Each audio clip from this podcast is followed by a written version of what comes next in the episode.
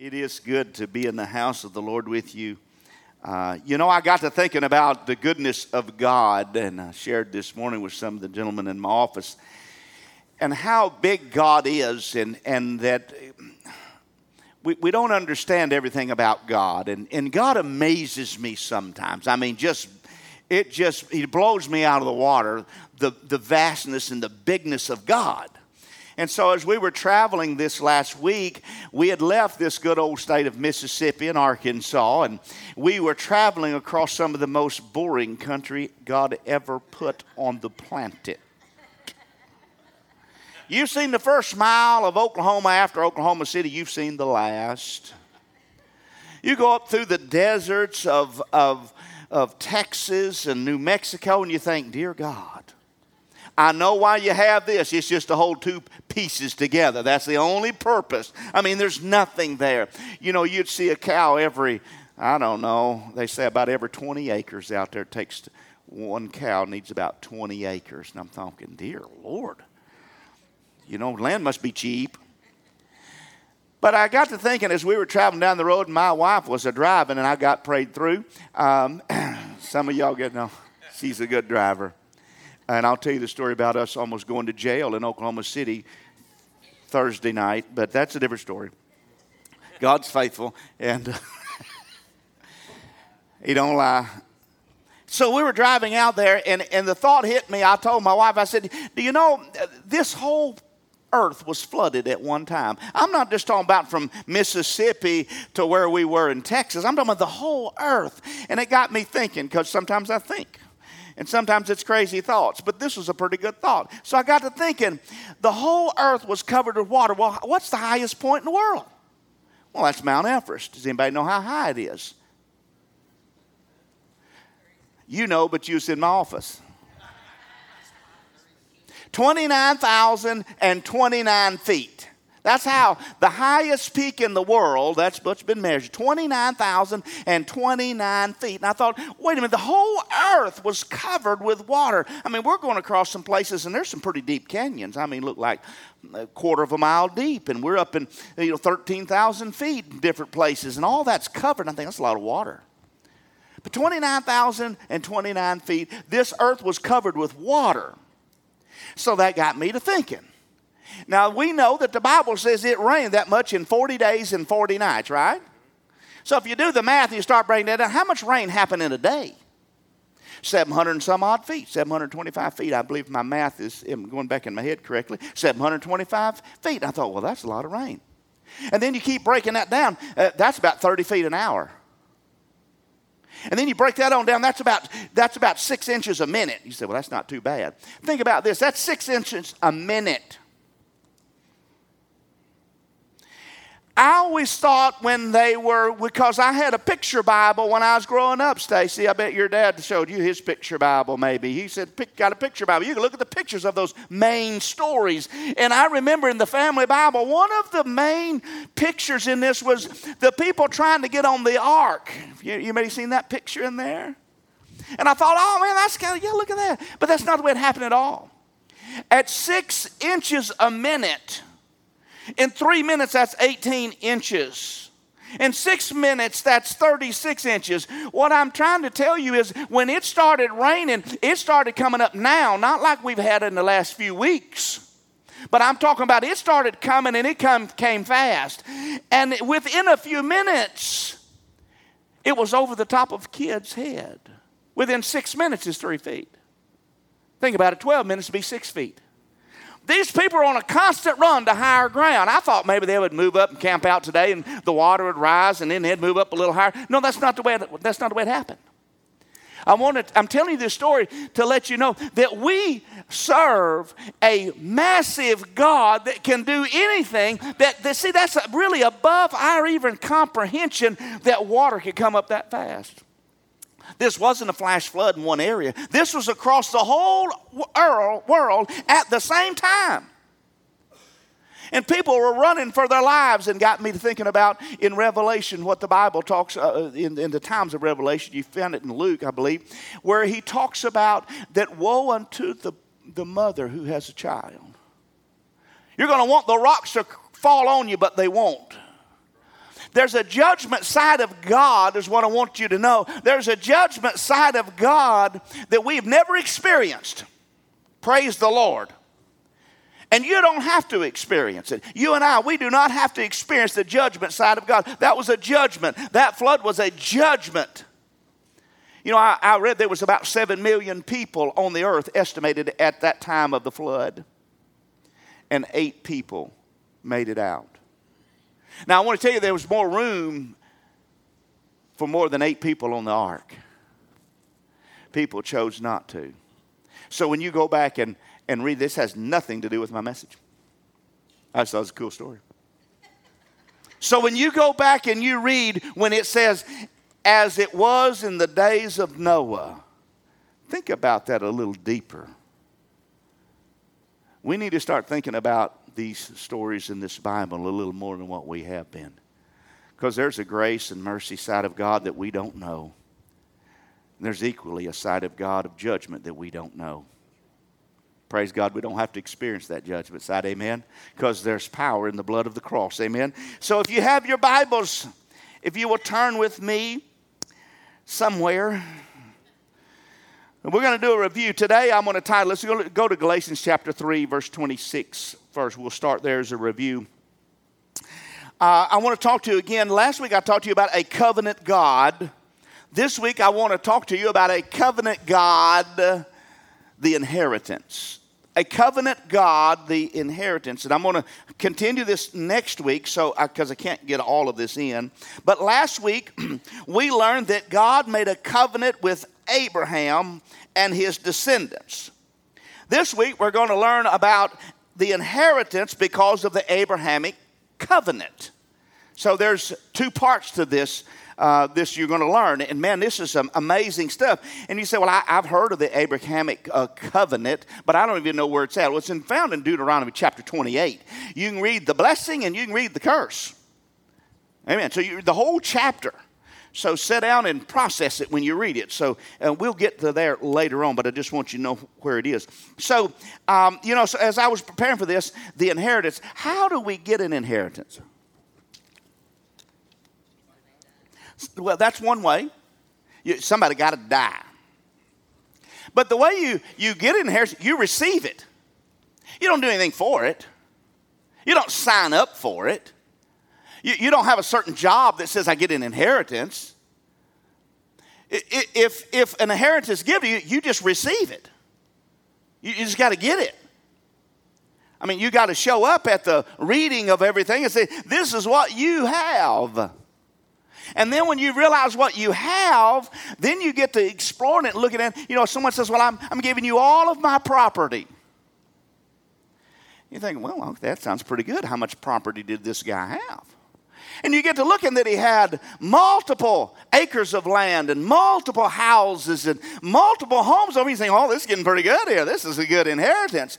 But see, if you just look at, I, I got an inheritance of property, well, what does that look like? How do you get an inheritance? You, you simply receive it. You, you're an heir, is another way that you can, re, you're a qualifier, if you will, uh, to an inheritance, is you got to be an heir. Somebody got to like you a lot. So if y'all got them old grumpy faces around, nobody likes you, watch out, you may not get nothing when they die. Might give you a little bit to be cheery, a little, little incentive to be cheery, you know. If you don't like your mom and daddy that much, you might start liking them. They may give you something, but they might not give you anything. Come on.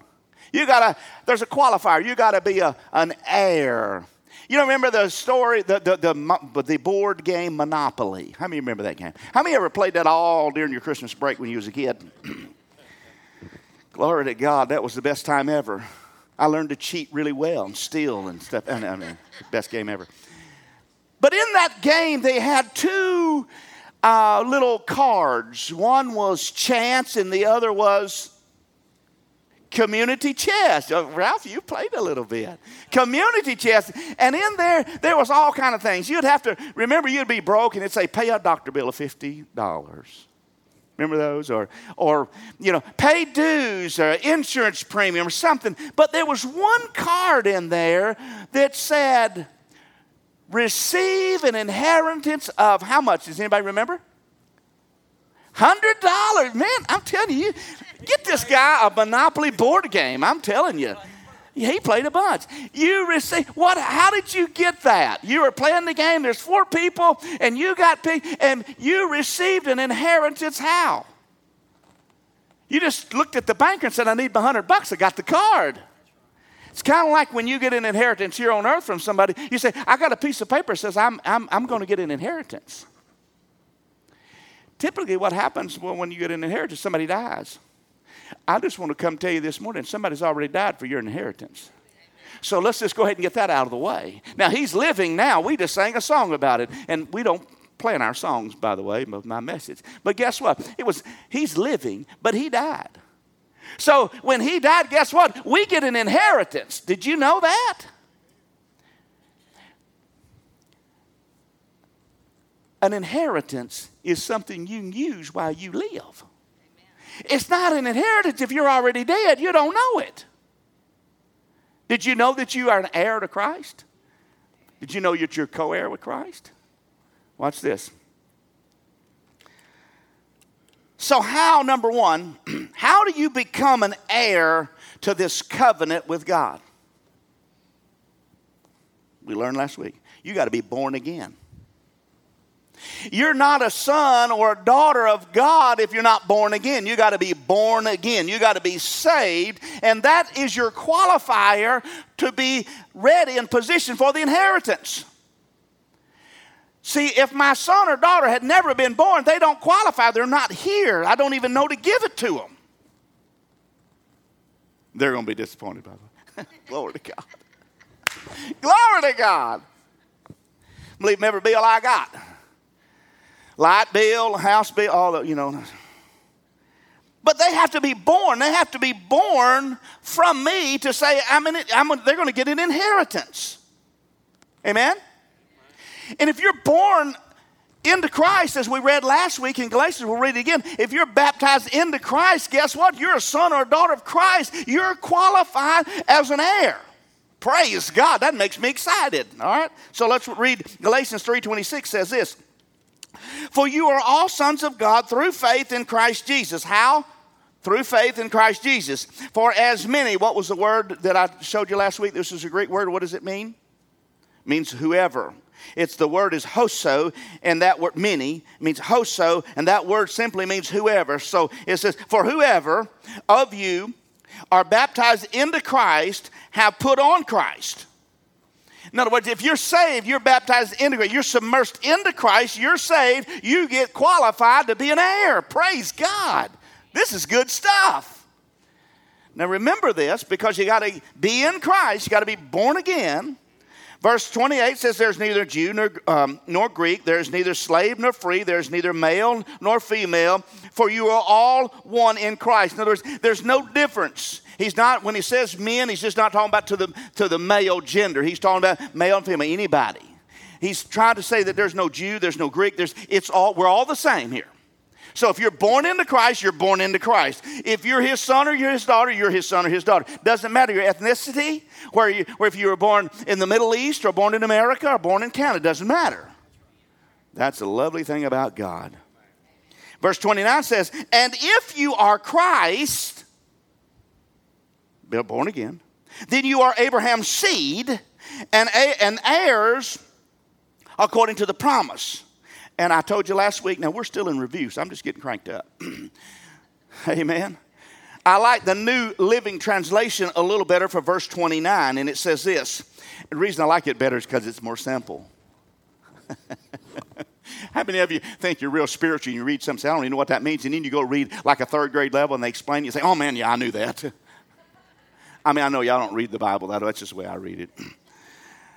New Living Translation says this in Galatians 3.29. And now that you belong to Christ, uh-oh, born again, I'm there. You are the true children of Abraham, uh-oh.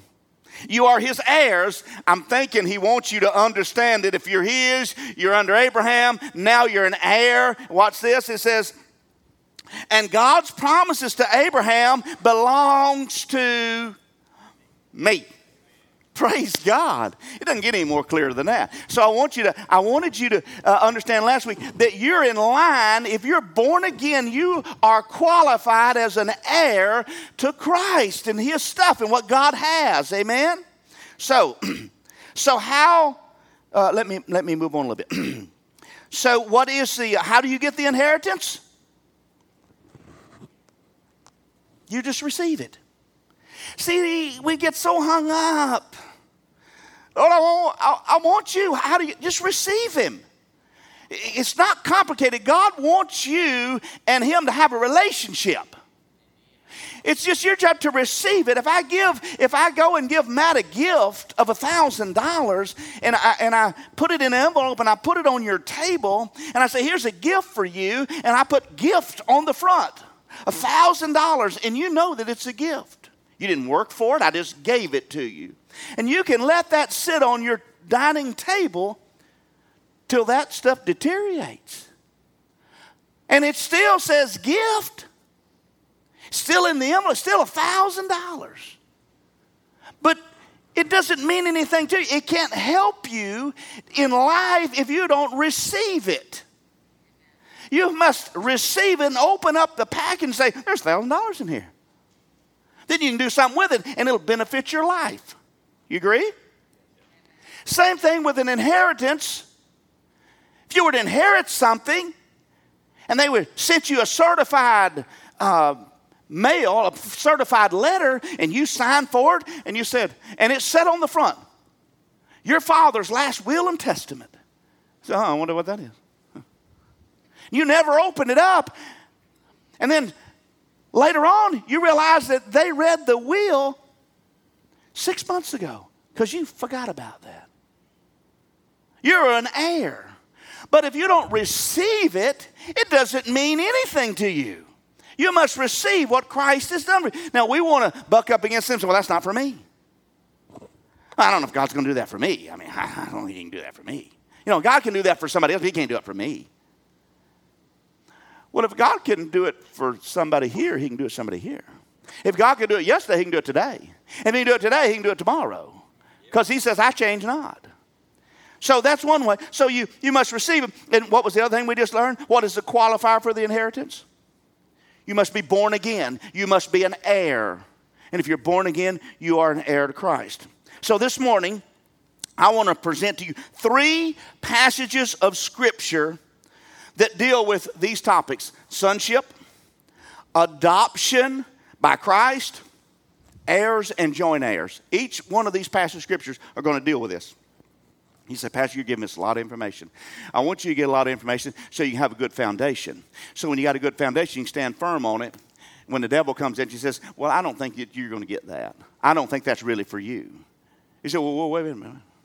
I'm an heir. Well, why can't I get it? If I'm an heir, I ought to be able to get it. Come on. Now, it's going to be real hard pressed for someone to tell me that when my father and mother pass away, that I'm not an heir. You know why?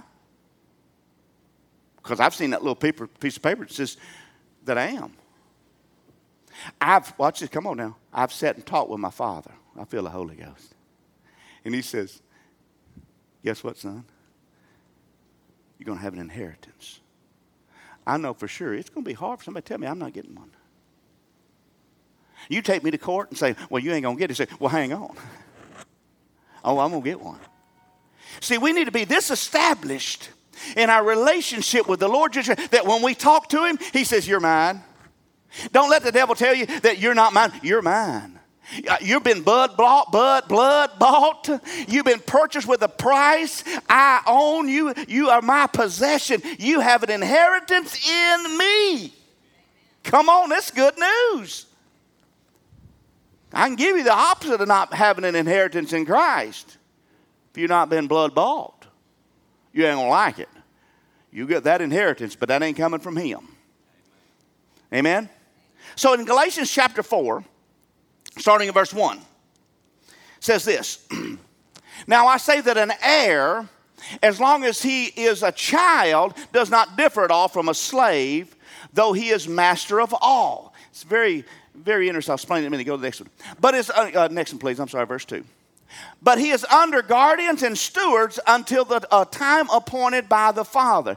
In other words he said when a kid comes up look they can't handle anything. They're just they're just here. They're they're neither they're really they're a son but like in this uh, instance it's a spiritual thing. And he says while you're here you're, you're, you're, you're just like the slave.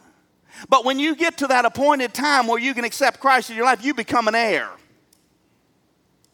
Come on that's good news so you accept Christ at the point of you, you become an heir. Verse 3 Even so, when we were children, we were in bondage under the elements of the world. You didn't know. You're just there. I mean, I'm not saved, I'm just in bondage to the world. How many ever been bondage to the world?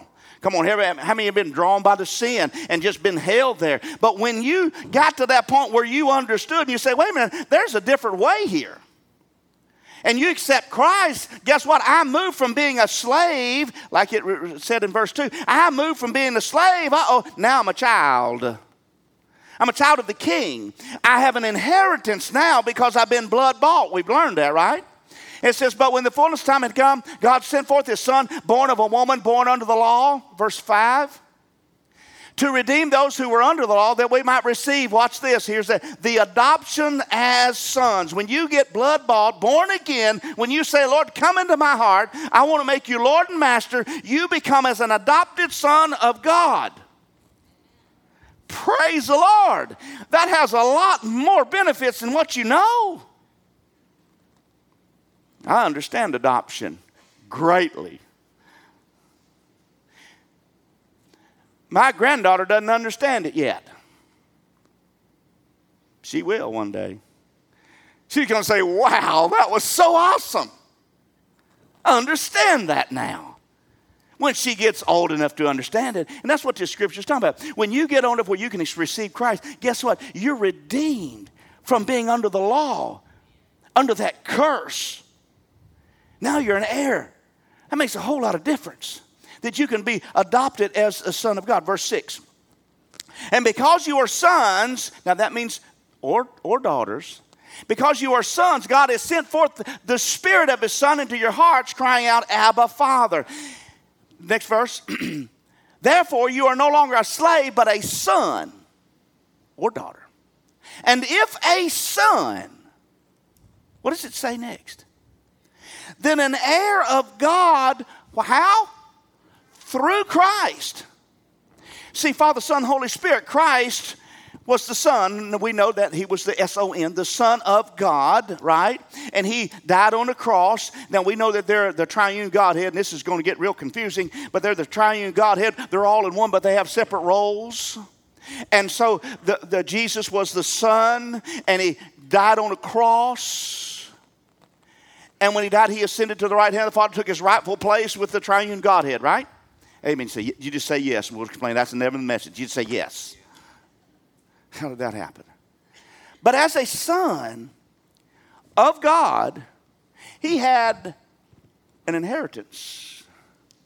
And we're going to learn a little bit that you have an inheritance. And it says here that we are an heir of God through Christ. What does God have? There's only one word you can sum it up with and be even close. There's only one word. What does God have? What does He possess? Everything. I don't know about you, but it sounds like we, we position ourselves in a pretty good place. If we're an heir of God and He's got everything. Last week, you know, one of the questions was when I said, uh, when you found out you was an heir, you wanted to ask two questions. Well, who is it and what do they have? Being an heir to somebody lives on the street ain't that big of a deal. I'm just going to tell you. But now being an heir to a multi-billionaire, that's a different thing altogether. But being an heir to God who has everything. When I say everything, I mean I mean stronghold breaking power. I mean redemption power. I mean peace when you don't have peace. See, I'm not just talking about stuff. I'm talking about those things that we got to deal with in life. I'm talking about mind power that says, My mind's so confused, and God says, I can give you peace in that. I can unscramble your mess and make it smooth. We're talking about a God that has everything, every power that you will ever need, God possesses it and I'm an heir. And you're an heir to that. So that means when you're going through that dark time and you can't see the light, God possesses the light. Well, my God, y'all, some of y'all ain't never been, y'all ain't never been where I've been. I'm just telling you. When you've been, when you're depressed, God has peace that'll, that'll come over you and surpass you. He'll confuse your, your normal thinking. It's, man, he says that he has peace that surpasses all understanding. When I don't even understand it. This is the God, you're an heir to this. Why do we live depressed, beat up, beat down, strongholds in our lives? We can't ever get. Why do we live there? We're, you're an heir of God. Christ didn't have these issues. Yeah, he was Jesus. Well, wait a minute, you're, you're co heir. He said he was tempted with the same things you're tempted with. But he overcame them. I get tempted and I fall. But I need to understand my sonship, that I've been adopted in, that I'm an heir of God. Let me move on. Did I read verse 7? I did. Well, let me read it again because it sounds really good, okay? Therefore, you're no longer a slave, but a son, and if a son, then an heir of God through Christ. Now, let's look at um, let's look at Ephesians chapter one.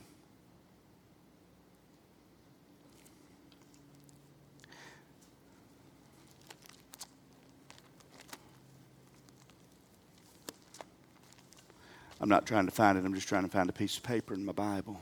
Okay?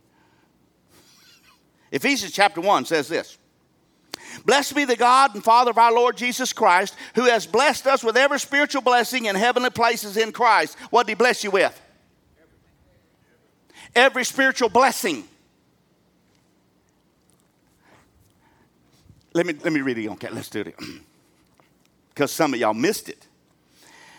Blessed be the God and Father of our Lord Jesus Christ, who has blessed Marty with every spiritual blessing in heavenly places in Christ. I'm in Christ. I am me. Guess what? He said He blessed me with spiritual blessings. We don't even got to the good stuff, the, the, what you would want to call the good stuff, the, the possessions. We're talking about spiritual blessings. He wants you to get your spiritual house in order before you get your, your, your, your secular house in order. In other words, your, your possessions. His number one goal in your life is to get you spiritually connected with Him. Then the other stuff will come. We'll talk about that later. Spiritual blessings. Do you know that you, you get spiritual blessings from God? If you're in Christ? Well, it don't feel like it, Pastor. I mean, you know, I just I've been going through this for seven years. Have you tried anything different like praying? Fasting? No, but I did buy a slimming mirror. when you combine, I need to lose a little weight with I got a problem and I'm going to fast, it's not working.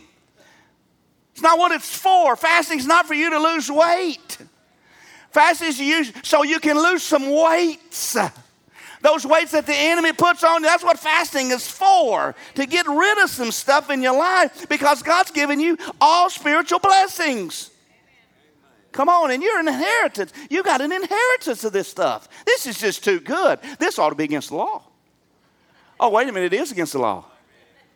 The old law. Come on. Amen. Uh, verse um, Uh, Ephesians 3, Ephesians 1, verse 4.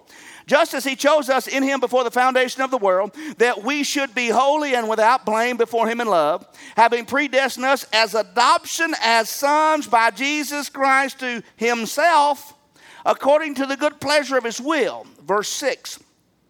To the promise of the glory of his grace by which he made us accepted in the beloved. That means in Christ in him we have redemption.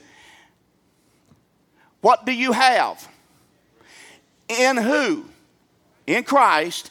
Through his what? Is there any question how you come to Jesus?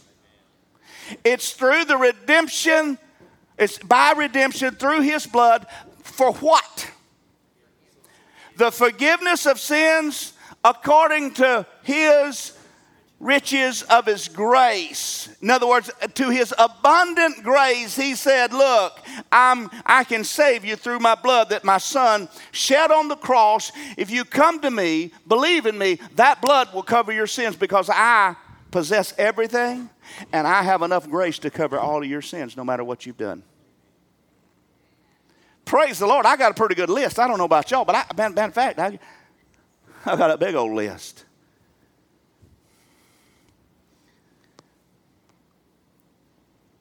Verse 8, which he made to abound toward us in all wisdom and prudence. That's what that's that inheritance. He, he, he pushed it over there on you said, Hey, here it is. You didn't ask for it. He says, Here it is. You want it? You got to get in this thing and see what is the testament? What is God's will for your life? It's right here. Last will and testament. He died. Guess what? This is the last thing he said. He hadn't said anything else. Come on, somebody. He hadn't said anything else. This is it. And when he said this, guess what? That put a period. That's it. If my father dies, look, he's not going to be able to add something to his will and testament. It's done. That's it. He can't add to it. No matter if I want him to add to it or not, he can. It's done. This is already finished. This is complete. This is enough in all wisdom and prudence toward who? To, to me. Praise God. This, I'm telling you, this is too good. You got to get a hold of this. having made known to us the mystery of his will according to his good pleasure, which he purposed in himself, that in the dispensation of the fullness of times he might gather together in all, one in all things in Christ, both which are in heaven and which are on earth in him. What is he talking about there? He's talking about, and the fullness of time, look, Christ died. There's, there's one part of the fullness of time. Christ died on the cross to make all of this possible. So when he died on the cross, he now sits at the right hand of the Father. There's going to be another fullness of time that he's going to gather all of the earth and all of the heaven together in him, that's in him. Come on, somebody. That means that the raptured church is going to get out of here. That means that those are in heaven, we're going to be united, one with each other. Well, praise God. That's a hallelujah moment. You should be shouting right here. Don't you want to go to heaven? Well, sure we do. That's another inheritance altogether. Oh man, that's just wow. This thing just gets bigger and bigger when you get to studying inheritance. We ain't even got to the heaven thing yet. Glory to God. Where are we at? Is this where we're at? Vanessa, you're doing awesome. She keeps you right on track. In him we, also we have obtained an inheritance. You've done what? Obtained. You've been handed an inheritance. Being predestined according to the purpose of him who works all things according to the counsel of his will. That we who first trusted in Christ, how are you going to get qualified to be, a, be, an, inher- be an heir? Trust in Christ. Blood bought, born again that we who trusted in Christ should be to the praise of his glory. You ought to be so on fire and so excited about God that it brings glory to him. Amen. And that he looks at you and says, Man, I'm glorying in them. I'm so happy for them. Man, look what they're doing. Man, they're winning so they're winning people to me. They're talking about me down there. They're worshiping me. Down, they're living a holy and righteous life. Man, that brings me glory. Come on, this is good stuff, church. In verse 13, I got 27 more verses. And, no, I'm kidding. I just want more. In him you also trusted Watch this. Watch now. You also trusted what? After you heard a good self help book. After you read 10 ways to be successful, 10 ways to move God on your behalf, 10 ways to get yourself healed. No, no it doesn't say that after you heard the word of truth, this book, this book first, the gospel of your what?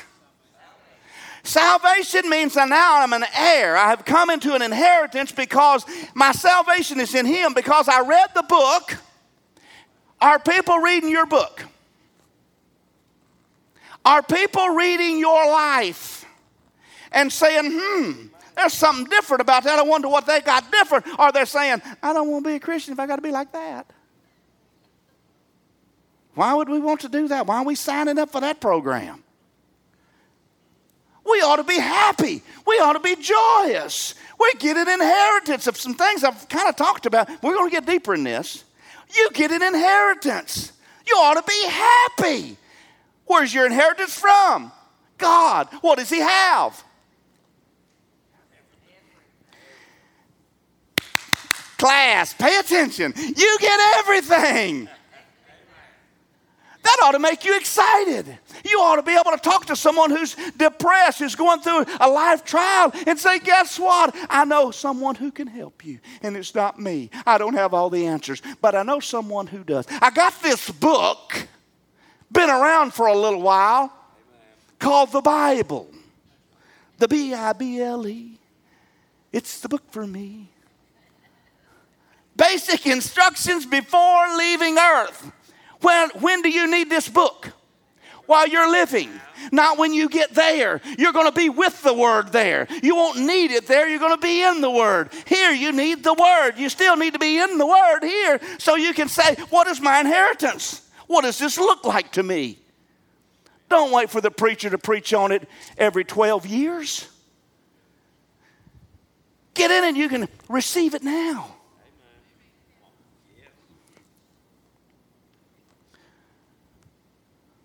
After you heard the word of truth, the gospel of your salvation, in whom also, having believed, you were sealed with the Holy Spirit a promise. I like that. Now, I, I do some woodwork. I like this. This is my part right here. And when you take some, um, some type of, let's just say polyurethane or epoxy. You work with some epoxy, I think, Doc. When you put epoxy over something, you take a piece of wood and you submerge that into epoxy and you pull it out and you let that dry, it seals that completely.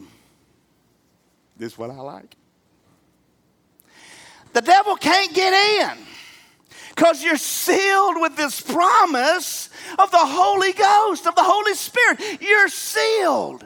You're going to go through some things, but until you open up and let him in, guess what? Till you make the crack, he can't get in.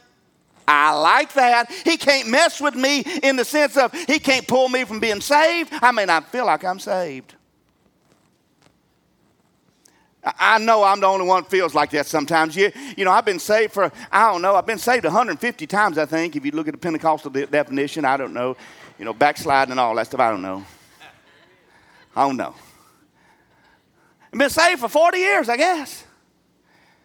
But I'm here to confess to you today that all of those days in that 40 years, I hadn't felt saved a lot of those.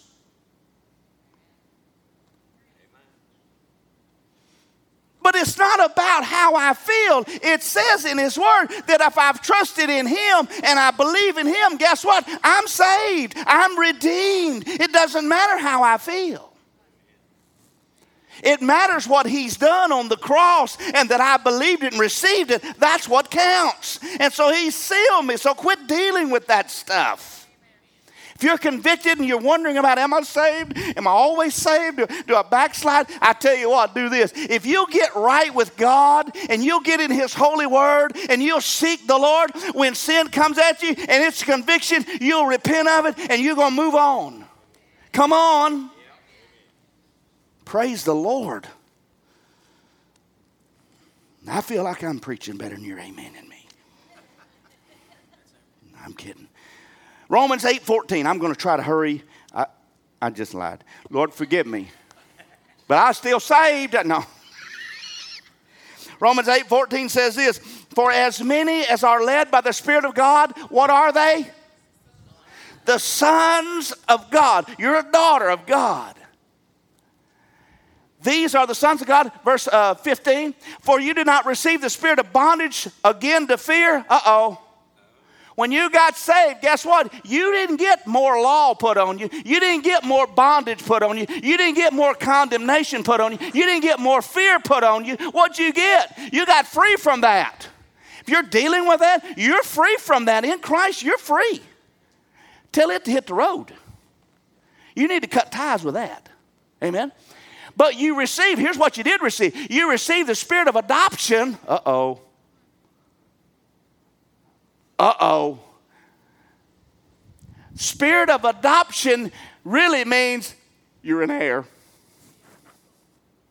Some of you need to understand that you're an heir and quit thinking, oh, that's prosperity preaching. I ain't said anything about money. I ain't said one thing today about money. Oh, I can get there. But I ain't said a thing about money today. Because we got to get the first things first, and then the other stuff will come. But let's get this thing down that I'm an heir of God.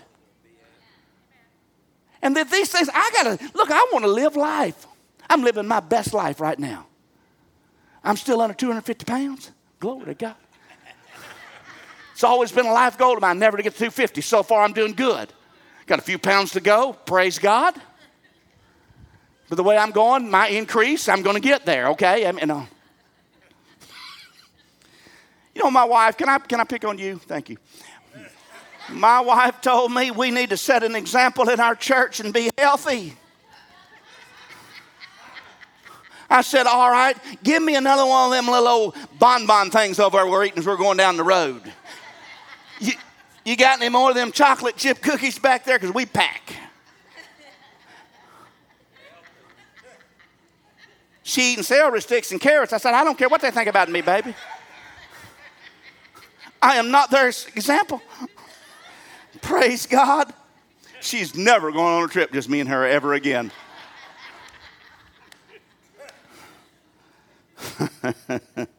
Praise the Lord. I wanted to say this really. Baby, I am an example to them. Most people are fat like me.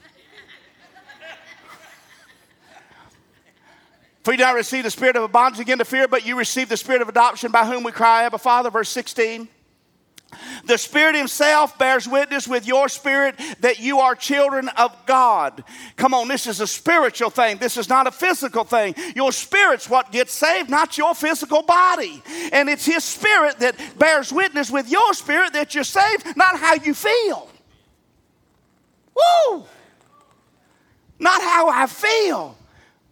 It's His Spirit bears witness with my spirit so that I can throw up my hands when I don't want to because my body says don't do it and my spirit says go ahead and do it because my spirit's bearing witness with his spirit. This is good stuff, church. If we can get a hold of this, we can change Chicot County. If we stay the way we are, Chicot County will go to hell. Come on, the world is looking for something. They need this inheritance just like you needed it. Just like I needed it. Verse 17. And if children, watch this now, and if children, then what? So you're a child, how? Born into Christ. And if I'm born into Christ, then I'm an heir. Heirs of who? It's, I'm not making it up, it's up here. Heirs of God, and what? Oh, that's a good phrase right there. I'm fixing to read you something. Join heirs with Christ if indeed we suffer with him. In other words, we go along with him. There are going to be some times they ain't going to be fun in your life. There'll be some ridicule and some back of the devil going to work on you. But if you suffer with him, if you go along with him, that we may also be glorified together. Oh, I don't know what the glory of heaven's going to be like, but it's going to be better than any glory you've ever had here two weeks ago, they had the, uh, my basketball team I was on in 1983. Yeah, that's 40 years ago. They had a get together because we won the state championship. 40 years ago, Matt. I'm, I'm not supposed to be that old. And they had to get together and eating, and I was going to go. And I thought, man, this is going to be great. I, I ended up had other things couldn't make it. But I know when they got there, because my brother was there, he was on the same team. He was a couple of years older. I was a sophomore, he was a senior. And when they got there, I said, what, what, how was it? He said, it was good. We just talked about stuff, man. He, and he brought up some memories of things. And, and I'm thinking, oh, man, I remember that. And we talked about this. And we talked about our coach and how we'd had to run those things called suicides. Anybody, do y'all still do that in high school or whatever? Do you run suicides? You do? Y'all, y'all praise God. I, I know why they got the name suicide. Because if I had to run today, I'd just commit suicide. Amen? And we got talking about all those things. And, and, you know, you always remember that one play that either won the game or lost the game. That one thing. You know what we were doing? We were just bringing back old glory days. We looked at had a big old picture, man. I had hair, I was thin. I mean, it looked good, man. I was looking good. It's like awesome. It's before my wife got me on a diet. Had all this, and it was like, wow, I remember that. And you get to thinking about all those things, and that glory will not compare to the glory that when you overcome in Christ while you're walking out your, your life, while you're receiving this inheritance, that glory will not compare to the glory that you will be have together with Christ. There's something about being an overcomer. When you beat when you beat the devil up on something, when you beat depression, when you beat anxiety, when you get healed of something, when you get saved, you say that's not my old, and you look back on it and say, "Man, I'm glad I don't live like that anymore. Man, I'm not scared anymore. Man, I'm not running from that. Man, I'm not sneaking and hiding and peeking from the law anymore. Man, this is good stuff." Praise the Lord. I got to hurry. I got to hurry. I'm going to read you something about heirs because you need to get this. This is why I'm telling you it's going to take me about three weeks, four weeks to get this stuff in. So, joint heirs, this, this phrase, um, joint heirs with Christ, all right, what, this, this is what it says it's joint tenants. So, in legal terms, we're talking about joint tenants. Okay, that's if you look that up, that's what that would mean. Joint tenants. And here's and here's the legal definition. Joint tenants. joint tenants each um, each own half of a property. Tenants in common, two different things. Tenants in common can own unequal shares of a property. There can also be tenants in common, whereas joint tenants are usually a married couple. Okay, joint tenants. Um, are, are the, is the church the bride of who? Can we say that to, when you got saved, you should be married to Christ? Now, look, I just look, this is a secular thing. This is just what telling you exactly what it is. I'm just putting a spiritual spin on it, okay? So if you're married, you're a joint tenant. If you're married, you're a joint tenant. If you don't believe it, get divorced and find out. After one of the tenants in common dies, their share, now this is tenants in common, after they die, their share of the property goes to the heir or heirs as outlined in their last will and testament. There is no automatic inheritance for the surviving owner or owners as there is with joint tenancy. Okay, keep that. I know it's confusing, but I'm going, to explain it. A joint tenant, this is what you are, by the way, with Christ. A joint tenant arrangement is beneficial because it may be may not be contested by other relatives of the deceased. We read while ago that you're sealed by what? The Holy Ghost. It cannot be contested. What God says, I give to you because Christ died on the cross, cannot be contested. It's a done deal. It's his last will and testament. He didn't write anything else. Come on, somebody. Take, it says, um, to take over ownership of the property, in most states, the survivor typically must file a death certificate with the office that handles property records in the county in which the property is located. The survivor may also have to file an affidavit declaring themselves to be the surviving joint tenant. I like this because you don't have to file but one time. You just have to confess with your mouth and believe with your heart that Jesus died on the cross and he raised up, and he, now I make him my Savior. I confess my sins to him. Guess what? That's the only time that I had to file any paperwork. I'm sealed, I'm a joint heir with Christ, and nobody can take it from me. Glory to God. Give him praise. Lord, am I doing okay? It's 12. Y'all ready to go? Okay, give me just a couple more minutes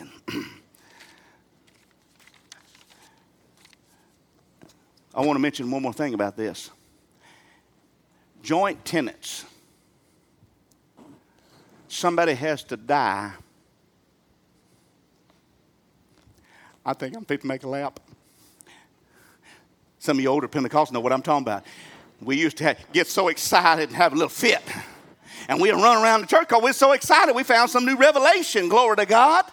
This is a revelation. Somebody has to die in joint tenancy. If for my wife to get what I've got, I got to die. Otherwise, she just got equal portions. Can I tell you that everything God has, somebody's already died and you already received everything? It's already on your plate, it's already in your inheritance because somebody died called Jesus Christ. And he said, Hey, I'll, get, I'll die and you can have the inheritance. Well, that's a pretty good deal. Glory to God. So, how do we know? And I'm closing.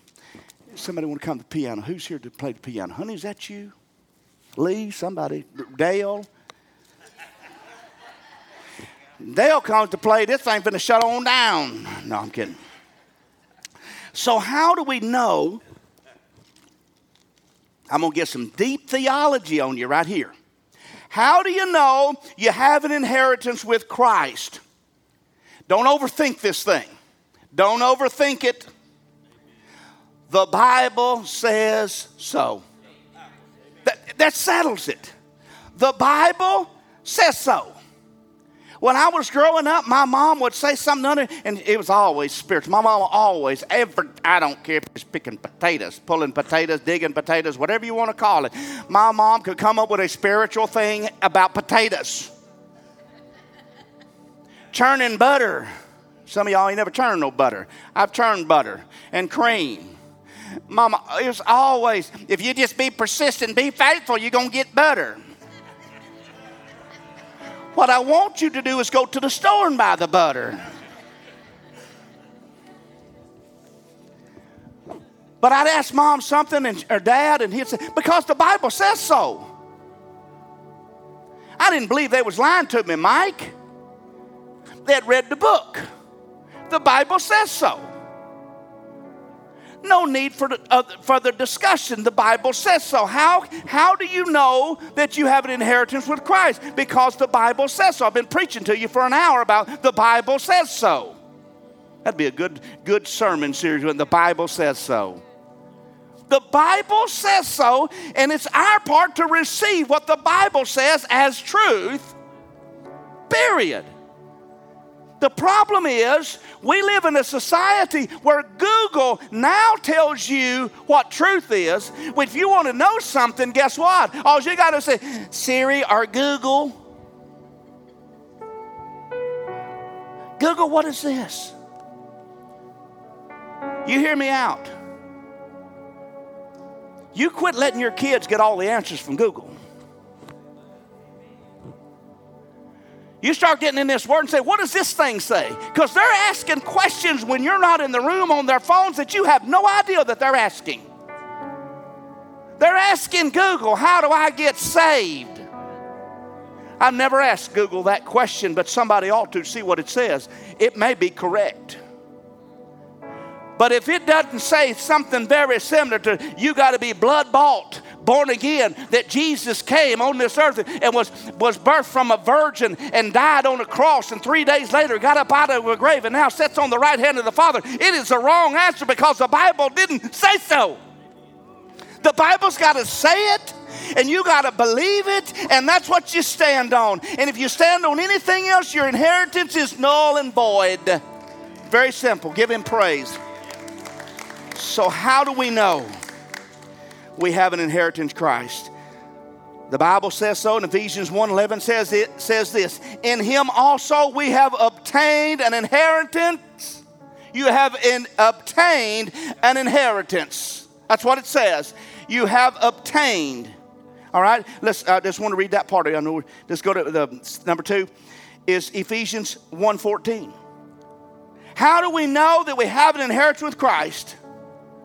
Anybody ever went to the bank and been a co-signer for someone? A guarantor? When you knew they wasn't going to pay, you you might have thought they were, but the bank didn't think they were going to, and you were a guarantor, you were a signer. Amen. When I go to the bank and borrow something, they want everybody to sign. They want my grandkids to be signing, just in case. Watch this. This is what the Bible says about Christ and your inheritance. Verse 14 of, of Ephesians. We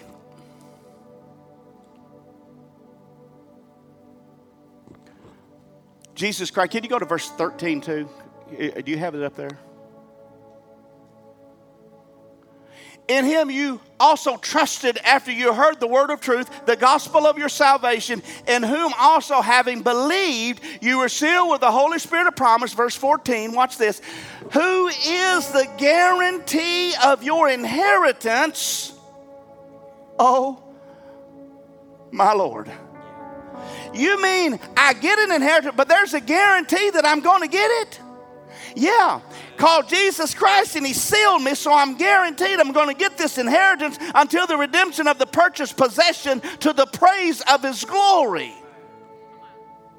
Christ is your guarantee. Him going to the cross is your guarantee you're going to get the inheritance. I want you to know that there's no greater guarantor than Jesus Christ. You have a guarantee. We have an inheritance in Christ, and He is the guarantee. We are not subject to Satan contesting for our inheritance as some can in the natural. He says he's an accuser of the brethren. He accuses me of sin. He accuses me of doing. But Christ says, wait a minute, I'm his guarantor. And you're a liar. He's been blood bought.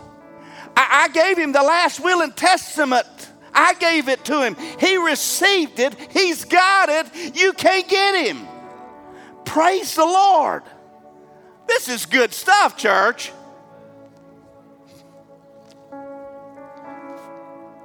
Verse 14 still up. Watch this. So I wrote in my notes, how long will he be the guarantor? Because typically, if you're a guarantor, you got a two year note, three year note, most amounts 22, 24 years. And, and so you, you know, you want the easy, cheap payments, right? It's not how much it costs. What can my payment be? I need to talk to y'all. If that's the way y'all go buy a vehicle, let me talk to you. That is incorrect. It's not how cheap your payment can be. Come on now. How long is Christ going to guarantee me this? This is what we need to know. Mm.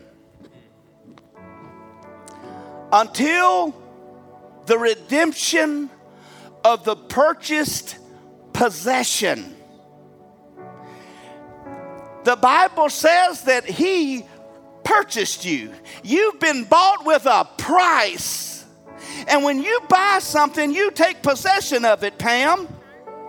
Guess what? When He bought you, when you said yes, Lord, to the Lord, He bought you and you became His possession. And He says, I'll be your guarantee until the redemption of the purchased possession. What does that mean? Till you die and get to heaven or till you're raptured out here? That's what that means. Praise God.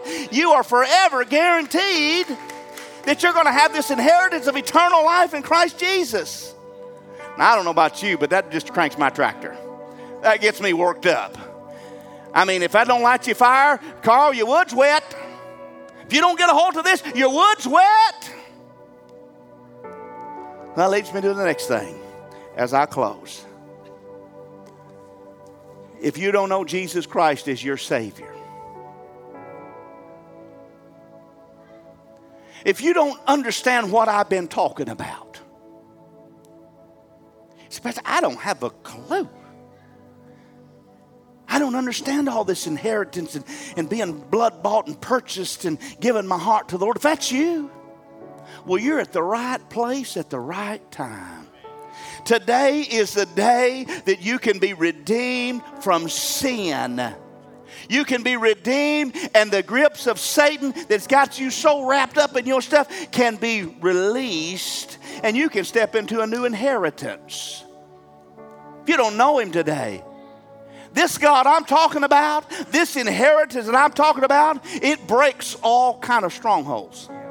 It breaks all kind of addictions. This stronghold, it'll put marriages back together. Come on, somebody. This thing will set you in a place of eternal happiness and glory if you to die, if you die today. This is the inheritance I'm talking about. Do you want to receive the inheritance? If you don't know Him today and you want to receive what I want you to do, I know this is so unorthodox, but see, the, the gospel is working. You say, I want to receive this redemptive power. I want to receive the inheritance. I want to receive the bond breaking power of the Holy Ghost in my life. I want to know that I know that I know down in my knower that I'm going to go to heaven and that I've got an inheritance. If that's you today, I want you to do something real simple. Just get up and come right down here. I want to pray with you. There's no condemnation in this house. We don't have to close our eyes. We do. We don't have to close our eyes. We've all had to make the same walk you've made. We've all taken those long steps, seem like a mile down here. But boy, when we got here, we received the forgiveness and the goodness and the glory of the Lord right here. And that's all you got to do today. I'm telling you, you get up, you start walking this way, there'll be people fall right in behind you and say, I'm with you. I'm with you. Is that you? Church, I'm telling you, the Lord's put a fire in me, and we're going to win souls. Because nothing else really matters. We're going to win some souls. We're going to we're going to bombard the gates of hell and say, I think I'll just set up camp right here. Right in front of the gates of hell, right in the enemy's territory. And say, no, we're, we're, we're going to stand in the way. They may go to hell, but they got to go through us. They may go to hell, but I'm telling you what, they're going to fight us. It's time we get right with God. Come on, is that you today? Do you know Him? I mean, do you know Him? If you don't know him, please. Well, if they had their eyes closed, if we could dim the lights, if we could do this and a different song, it might make, oh, it move me. No, if this gospel don't move you, you ain't going to be moved. This word is not enough. The music it can't be beautiful enough. The lights can't be low enough. There can't be enough a presence here of the ambiance here, in other words, to get you to be saved. It is this gospel that'll set you free. Nothing wrong with those other things. Now, don't get me wrong. Next week, I'm gonna do. I might dim them and do all that, and have you close your eyes and stand on you, get on your on your pew. I don't know. I'm just telling you, this gospel is enough. Amen. Is there anybody in this building? I need all my saints praying. Father, in the name of Jesus. In the name of Jesus. Lord, I preach your word to the best of this old boy's ability. Lord, I know you know this, but it has nothing to do with my ability. It has to do everything with your word. So, Lord, if there's someone here today that does not know you as their Savior, that has not stepped from a position of no inheritance to an inheritance. Father, I pray that, I pray your word, that you draw them to you.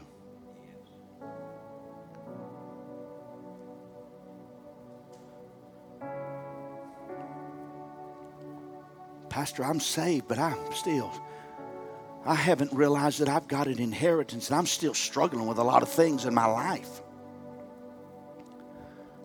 I received it, that inheritance, but I never opened this thing up to really see what it says, to really know that what, what I'm guaranteed as an inheritance.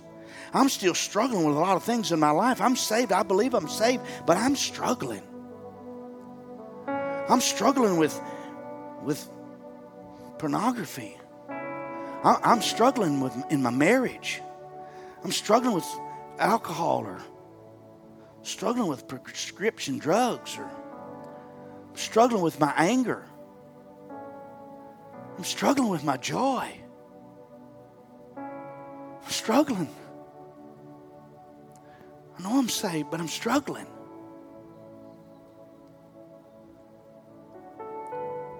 I too struggle.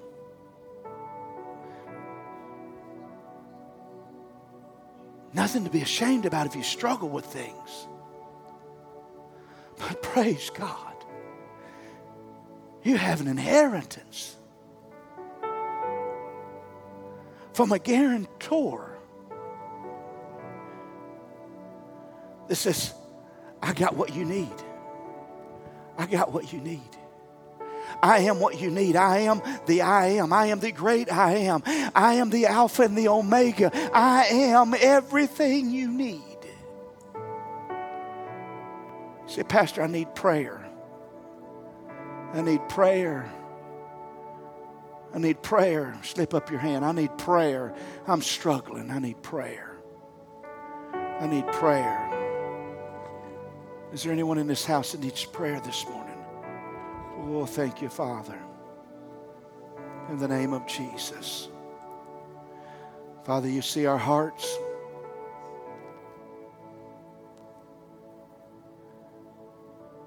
Father, I know within my spirit, I know within my intellect that not everybody in this room is free from struggle. I know that.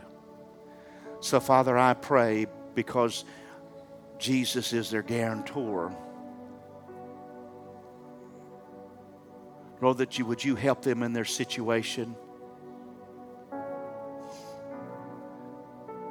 Oh, spirit of embarrassment, I bind you in the name of Jesus. Spirit of condemnation, I bind you in the name of. I lose freedom, the spirit of freedom in this house. The Bible says where the Spirit of the Lord is, there's freedom. And I, I declare there's going to be freedom in this house, that we're going to be able to step into our inheritance, that we're going to be able to step into those things that God has for us. And that is not a spirit of fear, that is not a bondage, that is not of addiction, that is not of those things. In the name of Jesus, I pray this.